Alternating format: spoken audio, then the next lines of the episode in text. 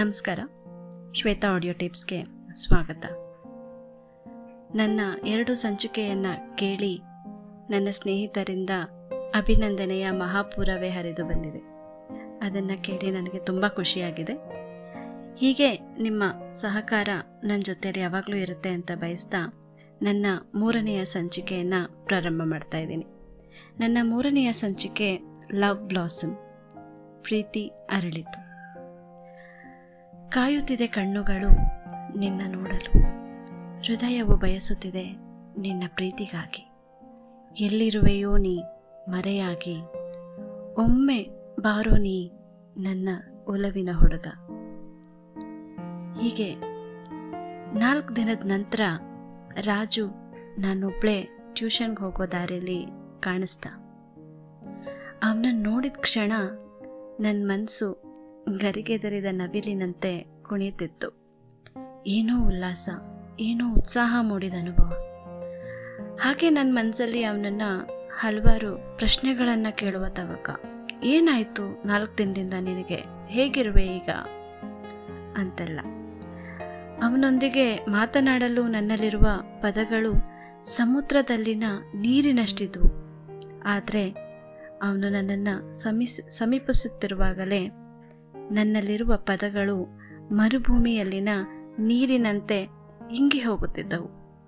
ಏನು ಮಾಡಲಿ ಈಗ? ಏನು ಮಾಡಲಿ? ಅಂತ ಅವನನ್ನು ಕಂಡು ಕಾಣದಂತೆ ಟ್ಯೂಷನ್ ಕಡೆಗೆ ಹೆಜ್ಜೆ ಹಾಕುತ್ತಿರುವಾಗಲೇ ಧ್ವನಿಯೊಂದು, ಪ್ರಿಯಾಂಕಾ ಎಂದು ಕರೆದಂತಾಯಿತು. ತಕ್ಷಣವೇ ಹಿಂದೆ ತಿರುಗಿ ನೋಡಿದೆ. ಅದು ರಾಜುವಿನ ಧ್ವನಿಯಾಗಿತ್ತು. ತುಂಬ ಖುಷಿಯಾಯಿತು. ನನ್ನ ಹೆಸರು ಅವನ ಧ್ವನಿಯಲ್ಲಿ ಕೇಳಿದಾಗ. ಹಾಗೆ ನಿಧಾನವಾಗಿ ಹೆಜ್ಜೆ ಮೇಲೊಂದು ಹೆಜ್ಜೆ ಹಿಡ್ತಾ ಸಾಕ್ತಿದ್ದೆ ರಾಜು ಕೂಡ ನನ್ನ ಪಕ್ಕದಲ್ಲಿ ನಡೆಯತೊಡಗಿದ. ಆ ನಿಮಿಷ ಸ್ವರ್ಗಕ್ಕೆ ಮೂರೇ ಗೇಣು ಅಂತ ಅನಿಸ್ತಿತ್ತು ಹೇಗೋ ನಡೀತಾ ನಡೀತಾ ಟ್ಯೂಷನ್ ರೀಚ್ ಆದ್ವಿ. ನಾನು ಟ್ಯೂಷನ್ಗೆ ಹೋಗಿ ಬರೋವರೆಗೂ ರಾಜು ನನಗೋಸ್ಕರ ಅಲ್ಲೇ ಕಾಯ್ತಾ ಇದ್ದ. ನನ್ನ ಜೀವನದಲ್ಲಿ ನನಗೋಸ್ಕರ ಒಬ್ಬ ವ್ಯಕ್ತಿ ಇಷ್ಟೊಂದು ಇಂಪಾರ್ಟೆನ್ಸ್ ಕೊಡ್ತಾ ಇರೋದು ತುಂಬ ಅದ್ಭುತ ಅನ್ನಿಸ್ತು ಆಗ ರಾಜು, ನಾನು ನಡ್ಕೊಂಡು ಹೋಗ್ತಿದ್ವಿ ಮನೆ ಕಡೆಗೆ. ರಾಜು ನನ್ನ ನೋಡ್ತಾ, ನೀನು ತುಂಬ ಚೆನ್ನಾಗಿ ಕಾಣ್ತಿದ್ಯಾ? ನೀನಂದರೆ ನನಗೆ ತುಂಬ ಇಷ್ಟ ಅಂತ ಹೇಳ್ದ. ಆಗ ನಾನು ಏನೂ ಹೇಳಲಿಲ್ಲ. ಏನು ಹೇಳಬೇಕಂತ ಗೊತ್ತಾಗಲಿಲ್ಲ. ಸ್ವಲ್ಪ ದೂರ ನಡೆದ ನಂತರ ಪಾನಿಪುರಿ ತಿನ್ನೋಣವಾ ಅಂತ ಕೇಳ್ದ. ಆ ಕ್ಷಣ ನನ್ನ ಮನಸ್ಸಲ್ಲಿ ನನ್ನ ಅಣ್ಣನ ನಡುವಿನ ಸಣ್ಣ ಜಗಳದಿಂದ ನಾನು ಬೆಳಗ್ಗೆಯಿಂದ ಏನೂ ತಿಂದಿರಲಿಲ್ಲ. ನನ್ನ ಹೊಟ್ಟೆ ಹಸುವನ್ನು ನನ್ನ ಅಮ್ಮ ಬಿಟ್ಟರೆ ಇವನೇ ಚೆನ್ನಾಗಿ ಅರ್ಥ ಮಾಡ್ಕೊಂಡಿರೋದು ಅಂತ ಅನಿಸ್ತು. ನಾವಿಬ್ಬರು ಪಾನಿಪುರಿ ತಿಂದು ಮನೆಗೆ ಹೋಗೋ ದಾರಿಯಲ್ಲಿ ದಾರಿ ಉದ್ದಕ್ಕೂ ರಾಜು ಮಾತಾಡ್ತಾನೆ ಬರ್ತಿದ್ದ. ಆದರೆ ನನಗೆ ಅವನು ಯಾವ ಮಾತು ಕೇಳಿಸ್ಲಿಲ್ಲ. ಹಾಗಾಗಲೇ ಅವನ ಪ್ರೀತಿಗೆ ನಾನು ಸೋತಿದ್ದೆ. ಇಬ್ಬರು ಮನೆ ಹತ್ತಿರದ ಬೀದಿಗೆ ಬರ್ತಿದ್ದಂತೆ ಅಣ್ಣ ನಮ್ಮಿಬ್ಬರನ್ನ ನೋಡ್ದ. ನಾನು ಅಣ್ಣನ ನೋಡಿ ಮನೆ ಒಳಗೆ ಓಡೋದೆ. ರಾಜು ಅಲ್ಲಿಂದ ಹೊರಟ. ನಾನು ಮನೆ ಒಳಗೆ ಹೋದ ತಕ್ಷಣ ಅಣ್ಣ ಬಯೋಕ್ಕೆ ಶುರು ಮಾಡ್ದ. ತುಂಬ ಅವಾಚ್ಯ ಶಬ್ದಗಳನ್ನ ಕೂಡ ಬಳಸ್ದ. ಆದರೂ ನಾನು ಅವನ ಮುಂದೆ ಏನೂ ಮಾತಾಡಲಿಲ್ಲ. ಅಮ್ಮ ಕೂಡ ಮನೆಯಲ್ಲಿರಲಿಲ್ಲ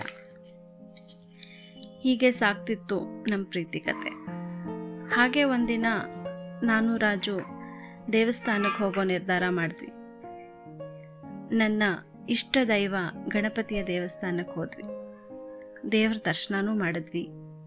ಅಲ್ಲೇ ಒಂದು ಮೂಲೆಯಲ್ಲಿ ಕುಳಿತುಕೊಂಡು ರಾಜು ನನ್ನ ಹಣೆಗೆ ಕುಂಕುಮದ ತಿಲಕ ಇಟ್ಟ. ಆ ಕ್ಷಣ ನನ್ನ ಕಣ್ಣಿಂದ ಒಂದು ಹನಿ ಕಣ್ಣೀರ ಬಿಂದು ಕೆಳಗೆ ಜಾರಿತು. ಆಗ ನನ್ನ ತಂದೆ ಹೇಳಿದ ಮಾತು ನೆನಪು ಬಂತು.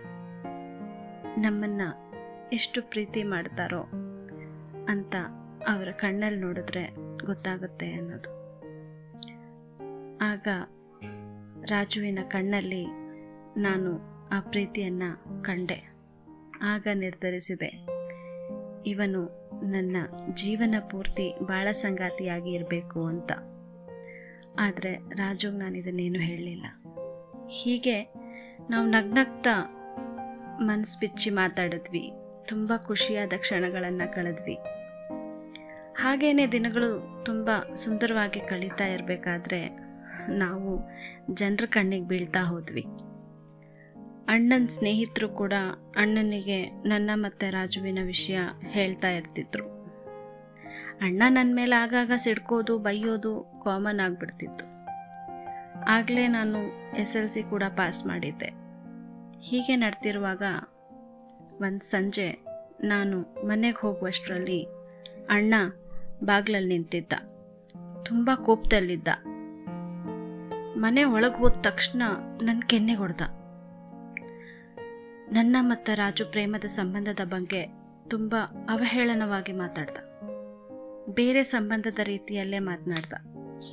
ಆ ಕ್ಷಣ ನನಗೆ ತುಂಬ ಕೋಪ ಬಂದಿತ್ತು. ನೋವಿನಿಂದ ಹೌದು, ನಮ್ಮಿಬ್ಬರ ಸಂಬಂಧ ಹೀಗೇನೆ.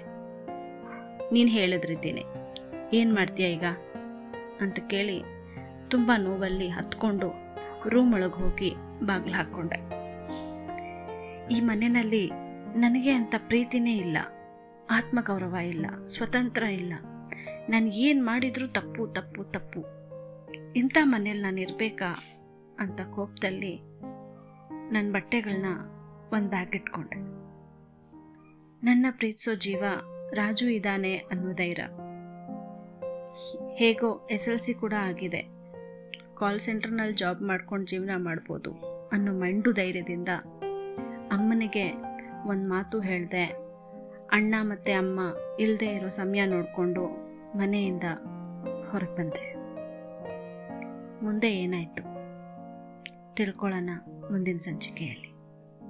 Thank you for listening to Shweta audio tips stay tuned thank you